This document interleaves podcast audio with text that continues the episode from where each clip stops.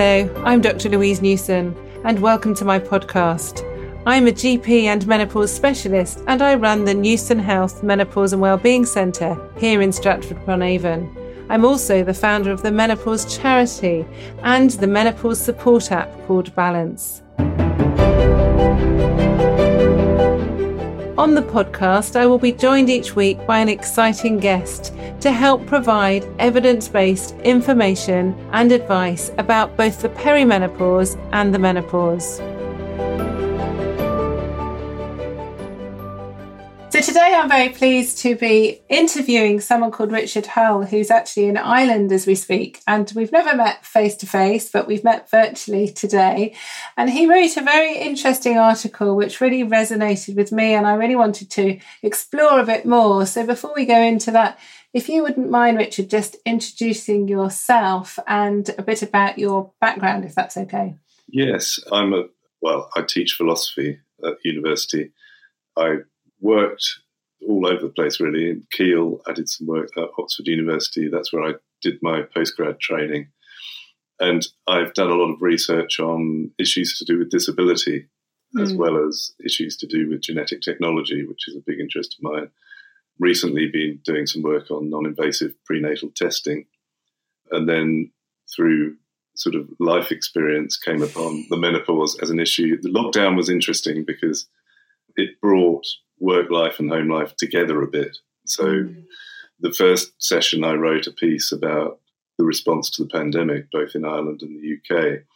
And then latterly, I wrote a piece about the menopause, which is an issue that is sort of under our noses all the time. And I just was astounded, really, that there wasn't much written about it, nor any ethical concern about it. So that's how I got to where I am. Yeah, which is very interesting, isn't it? Because it is under our noses. And someone said to me recently, once you see it, you can't unsee it. And I thought that's very true, certainly in medicine. You know, there's hundreds, if not thousands, of people I've seen in the past that I didn't even realize were menopausal, but I hadn't had the training and I didn't have the knowledge or experience that I do now. And I shudder to think about the people I've neglected. But even just people I've seen as who are teachers of my children or working in shops, or it's everywhere, but we don't talk about it, we haven't spoken about it or seen it. But so, how did you come to even think about the menopause then? Well, I mean, probably in an obvious way, um, which was my wife started to go through it. And mm. we were in that position where we didn't know what was going on. She didn't know what was going on. And the response to the article, so many people have said, you know, they've reported things they felt and they didn't know what on earth was behind it. So we were suddenly dealing with differences. You know, my wife is an artist, Jaany Ravenscroft Hull, and she kind of the light in her, which is very bright, became suddenly subdued. And the artistic motivation I noticed was lacking. And it just started a sequence of events whereupon, you know, life changed a bit and, you know, behavior changed. And if you don't know what's going on, you search for reasons, whether in yourself mm. or, you know, whether there's something not quite right that you don't know about, or whether there's something you totally don't know about, or, you know, whether you're suddenly persona non grata for some reason. And you know, it was an interesting experience to go through and a process of discovery for us both. And how long did it take her to realise that it was associated with her hormones? I think the tribute to her and to us as a unit, I suppose, is that we're constant communicators. And there was a period where things seemed unsettled. You know, I was working away quite a bit, and it was difficult to pinpoint what was going on. And it was easy to pin it on other things the fact that I was away, you know, the childcare and being a mother of a young child is challenging.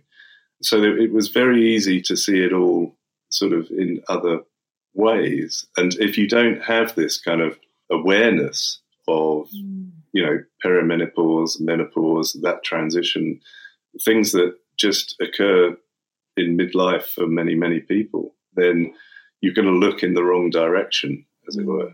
And I mean, it was, I suppose, over the course of a year or so that we started to think, well, there's something not quite right here. And, you know, to her tribute, Jaany went to her GP, had a bit of an MOT, as it was said at the time.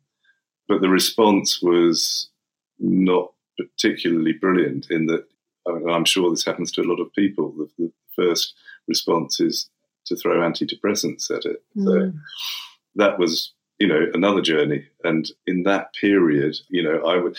This was the more personal version, um, and Jaany found your app, which was life changing for her. I have to say, and it's, it's a tribute to you that you've been pushing this. And then, you know, everything started to trickle down into an obvious this is what's going on, which was an extraordinary realization because, you know, reading the app and the symptoms, I mean, even little things like restless legs and, you know, migraines that are unexplained and kind of it all starts to slot in.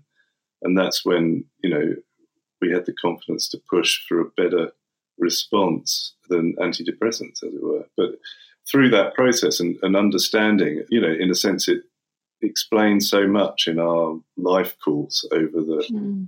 Two or three years of that process that it was just a time where I started to think, what if I put my ethical head on this? You know, because it's clear the more you think about it, the more you share with others, yes. um, the more you realize that this is happening across the board. Different symptoms, of course. Some people have heart palpitations, mm. you know, some people get very insular and anxious, you know, so every experience is different. But it's all accountable to something that is staring us in the face and has been for the history of our lives. So suddenly we were in lockdown, and I thought, what would I have to contribute if I thought about this in a more philosophical sense? And that's when I started to think about it in terms of my line of work. Mm. And you know, it, it was quite easy to see that suddenly it's a gender equality issue, it's a public health issue, it's an ageism issue, and if you put that with gender equality, it's you know gendered ageism, as it were.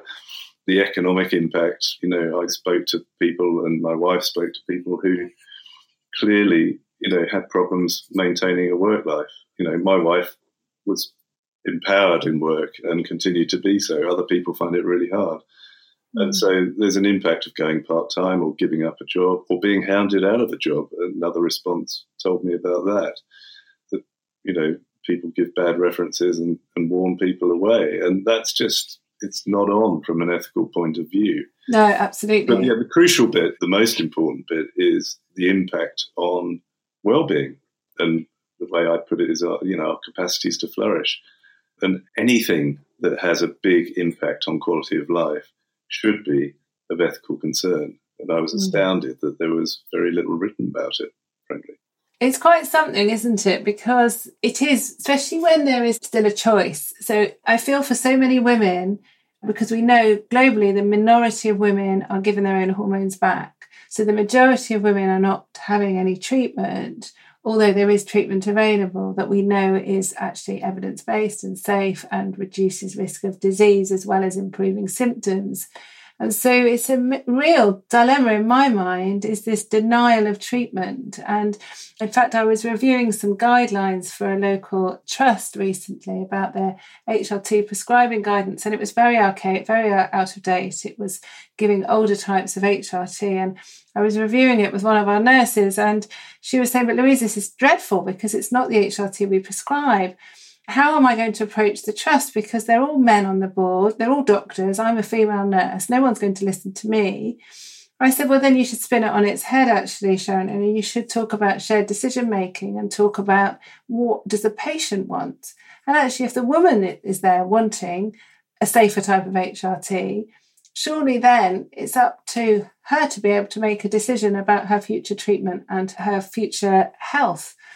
And that's quite hard in medicine when we've got very black and white rules almost as to what we should and shouldn't do. And medicine, as you know, isn't black and white. It is a science, but it's an art as well. And I think when you put ethics into it, and I feel morally it's really absolutely scandalous that women are denied a treatment actually. And how can it be in 2021 that we've got to this stage where there is so much more about gender equality? There's so much more about so many things, but this is like a big white elephant that people aren't discussing. And it has a, such an impact, like you say, in the workplace, on women, on men, on anybody actually, and everything. And it's an economic car crash as well. Yeah, I mean, it is extraordinary, frankly, it is a blend. It's not just a medical issue. And this is, I mean, mm. my experience of writing about disability, where you, the more you look into it, you see, yes, there's a physical impairment there, but, you know, it's the way that society responds to that which is crucial and it can exacerbate the experience of disability. You know, poverty can, all sorts of things blend in there. And so if you're suffering with an issue that is, as we've said, right under our noses, it is extraordinary that more isn't done. You know, it is extraordinary that more is not expected in a medical sense.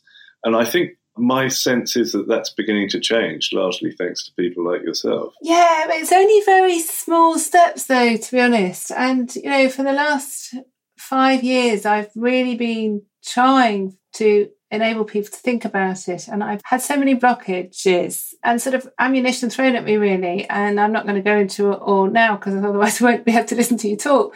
But it's been quite astounding that I've been sort of, well, you're only doing this because you run a private clinic. Well, I run a private clinic because I can't get a job in the NHS doing this work because the resources are so limited. And then, oh, well, it's just a women's problem. It's just, and then even women have been not believed. So, one of the ways I've sort of been heard more is turning it into an economic problem. So, let's forget about the women's suffering. Let's think about the suffering to the economy and that's the workplace and everything else. But then people then say, well, let's get more workplace policies in and we can then understand the menopause. And I get really cross and upset with some of that because then it's saying, well, let's reduce women's hours or let's make them have flexible working or let's look at the position of their fan or the temperature of the room or give them a little breakout room they can sit and lie down and mop their head. Well actually they don't need any of that if they're on the right treatment. They can be promoted and they can run their companies and they can be working as a valued member of the team.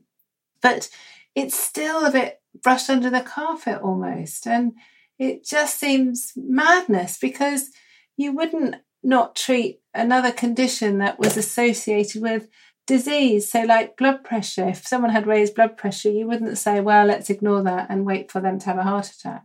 But we're doing it all the time with women with low hormones, and it just doesn't make sense. I mean, presumably the workplace measures would be useful, especially in the early stages where proper diagnosis and the proper treatment is ongoing. So, I mean, I can see a point to some workplace measures. And certainly, I think and one thing that's crying out in the workplace is just more awareness.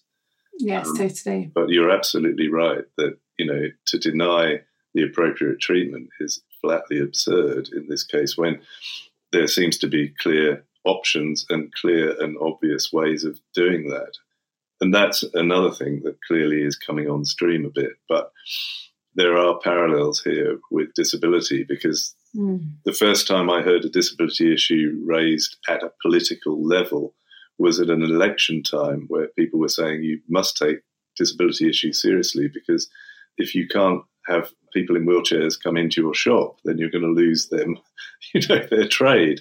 So to put it in economic terms is, is quite a savvy move, but I think it obscures the ethics sometimes, even if it's how you actually get heard. Mm. But that's a sad indictment on the situation we currently find ourselves in. Yeah, absolutely. And I think even when you compare menopause with a disability, there are a lot of women who are disabled by the menopause and it should be considered a disability. And, you know, when we also look at inequality as well and looking at women who are missing out. We know women from low socioeconomic classes, women who don't have English as a first language, are being marginalised even more actually with this. And certainly, one of the things, if we ever get any money to support the app, because obviously it's a free app and I really want to try and avoid charging women, is to do more languages and more translations because there's so many people who don't have English as a first language and are really struggling to receive the information. And and I think this is part of the problem, like you say, Richard, when before you looked at the app, you didn't have the right information. And without the right information, you can't make the right choices. Mm. And that's been taken away, I think, by so many people, or it still is, because of poor access. But over the last 20 years, it's been very difficult to actually access proper information. And that's caused a lot of confusion and actually ignorance as well, not just for women, but for their partners or their colleagues, or also for healthcare professionals. And then that's made it even worse, actually, and harder to unpick the truth really behind the hormones and the benefits and everything. Yeah, I mean, it, it does make me wonder how many marriages have failed on the strength of misinformation and ignorance. Mm. I mean, it strikes me as effortlessly easy, in a sense, to get the wrong end of the stick. If you're not communicating well, you know, you think things are imploding at home, and, and you know, and all sorts of things can happen. That I mean, it's an extremely serious mm. impact on midlife. Yeah. I've read comments time and time again saying if this was something that affected men, something would jolly well be done about it. But it does affect men. Yes. That's not the most important issue at all, but it affects everyone. Anybody who has a relationship, you know, with a person who's in the menopause transition is going to be deeply affected by that. Absolutely. And, you know, in fact, my youngest daughter, who's 10, went to school. She wears a few badges from school on her jumper. And then she took one that I got from Westminster on Friday, which is Carolyn Harris, the MP's lovely hexagonal badge saying menopause revolution. So she nicked it from my desk and put it on her jumper. And I said, Lucy, what are you doing? She said, I'm going to wear it. I'm really proud of what you're doing. And I thought, isn't that interesting? But there are so many children that are really affected by their mothers or their grandparents or whoever their carer or whoever it might be who's female. And you know, children are so vulnerable anyway, but add the menopause or perimenopause in, then that's really hard.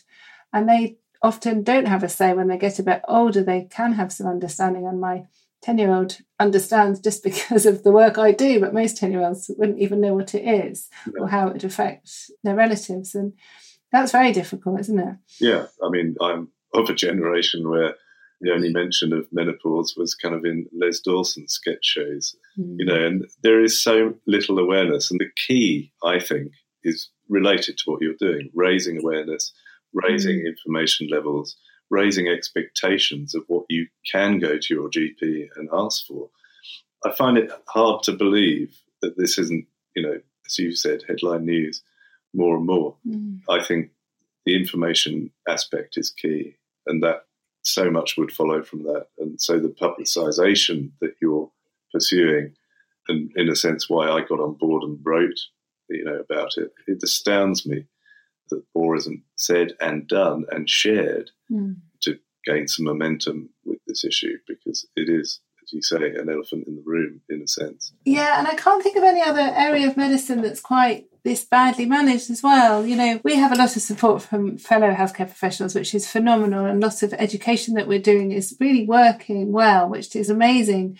But even today, we got a letter from somebody who is quite senior, and he told us off for wanting one of our patients to be given testosterone, which is a female hormone, as I'm sure you know, and women produce more testosterone than estrogen. So some could argue it's a very important hormone.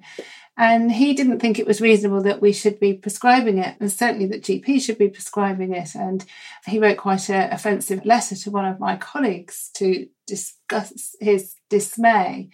And it would be very tempting for us to write back and say, well, how about having your testicles removed and see how you manage without your testosterone then? And thankfully, we didn't. We have written a more considered response. Yeah.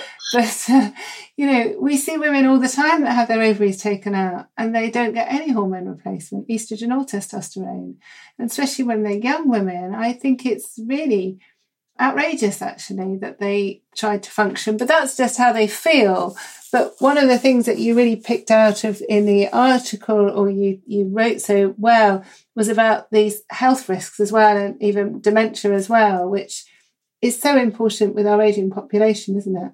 Yeah, I think the, the link with dementia is something I want to pursue. You know, as I said, this is my research in its infancy, but when I came across that link and the articles suggesting that, you know, with a particular genotype, you were particularly susceptible to dementia, that astounds me because my first thought is, well, you know, when you present in the menopause transition, are you tested for that genotype? Because, you know, there could be treatment available to subvert the course that that could take.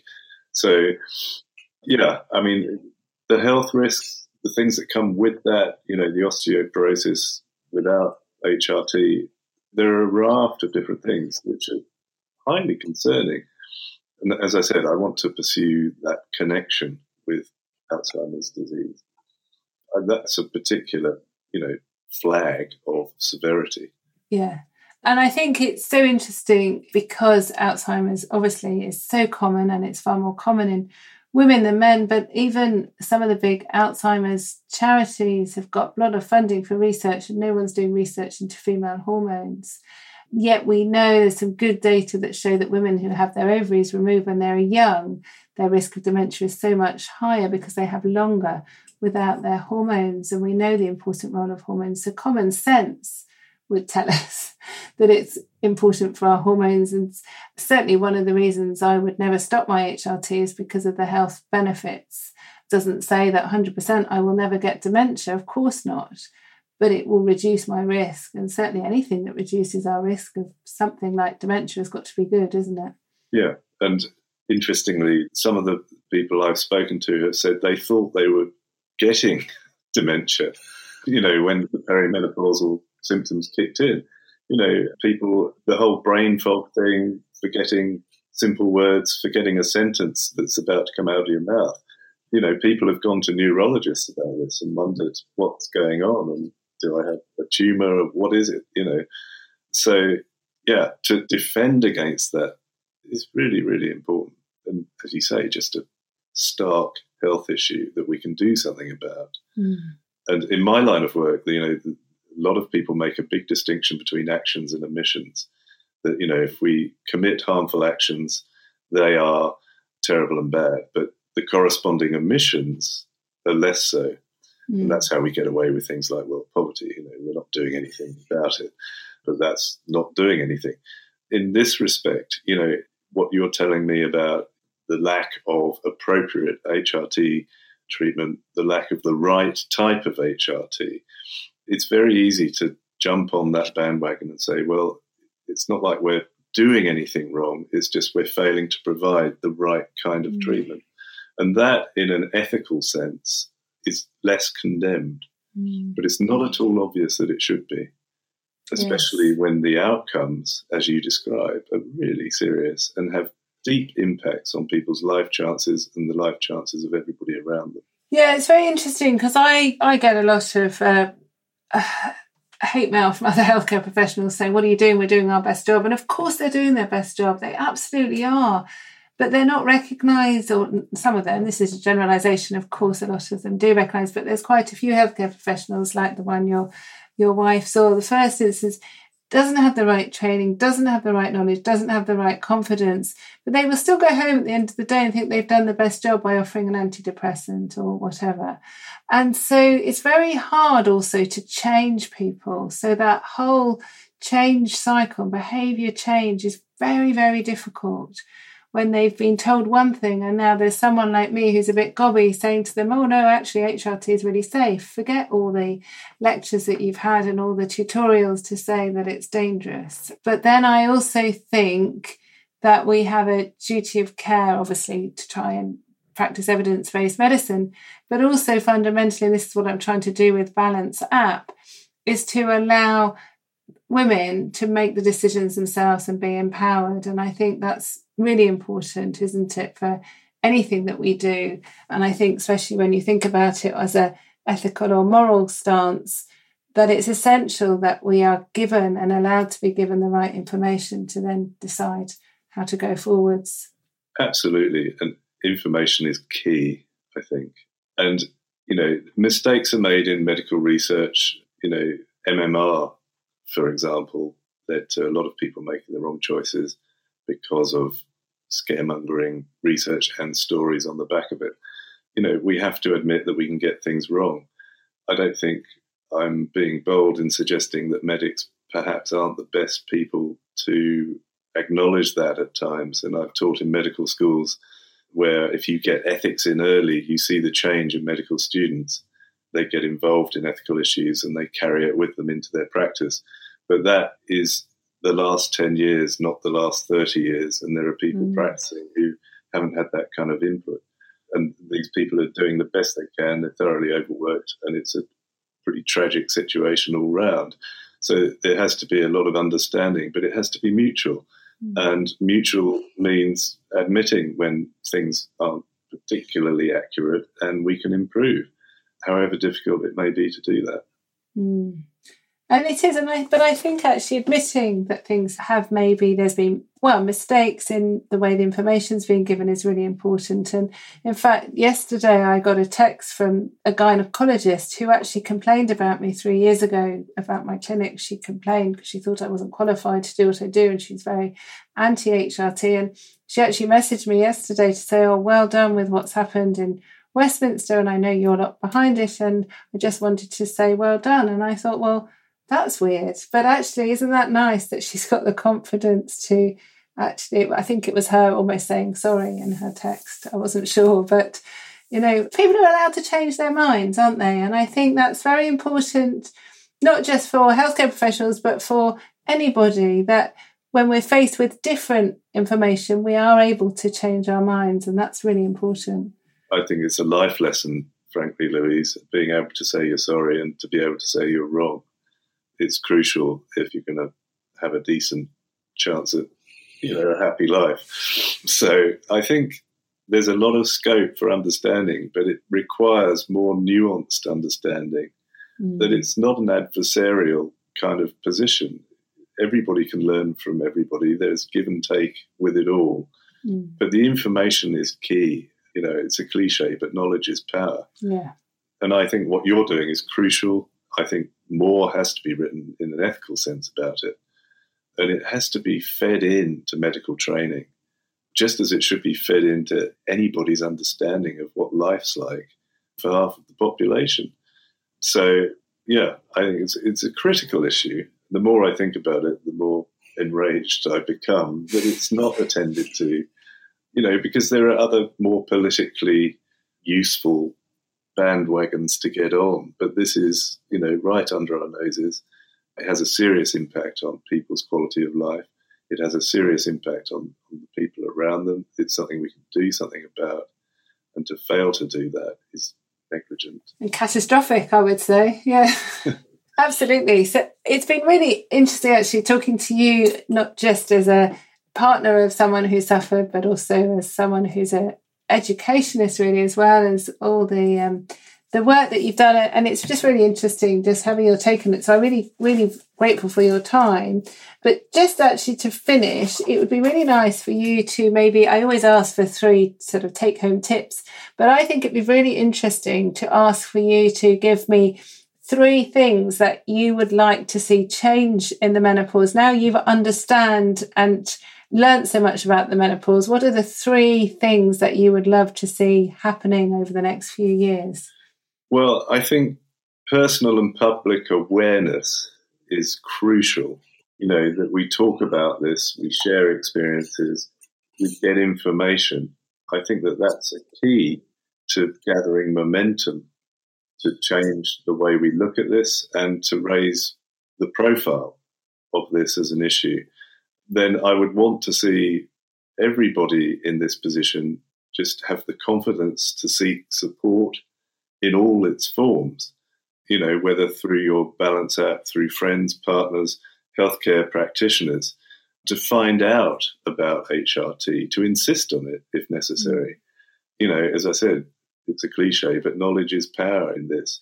And then further through, in a sense, talk some more.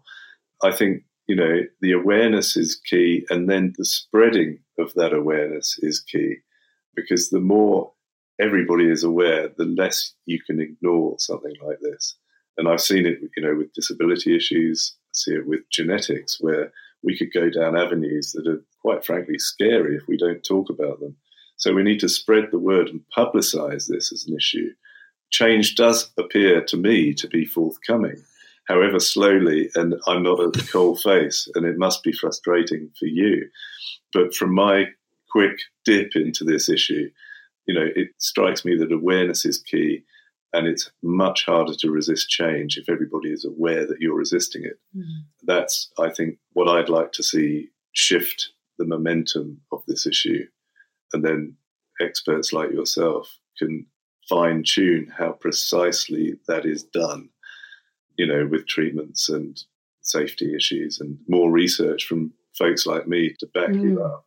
So I hope this becomes, you know, as important an issue as the issues which are politically correct to talk about and, and politically momentous at the moment. Yeah. That's what I'd like to say. Excellent. Well, let's hope. And I'm really looking forward to hearing more about the research you do. And certainly, I will put a link to your article that you wrote that I you kindly sent to me as well, because I think it's certainly worth everyone reading and learning from it because you do write so well. And it certainly, I really enjoyed reading it. Um, so thank you so much for your time coming on today, Richard. And maybe one day we'll meet in real life. I hope so. I hope so. And, um, yeah, I hope you know, I can support you in some way, shape, or form. Yeah, thank you very much.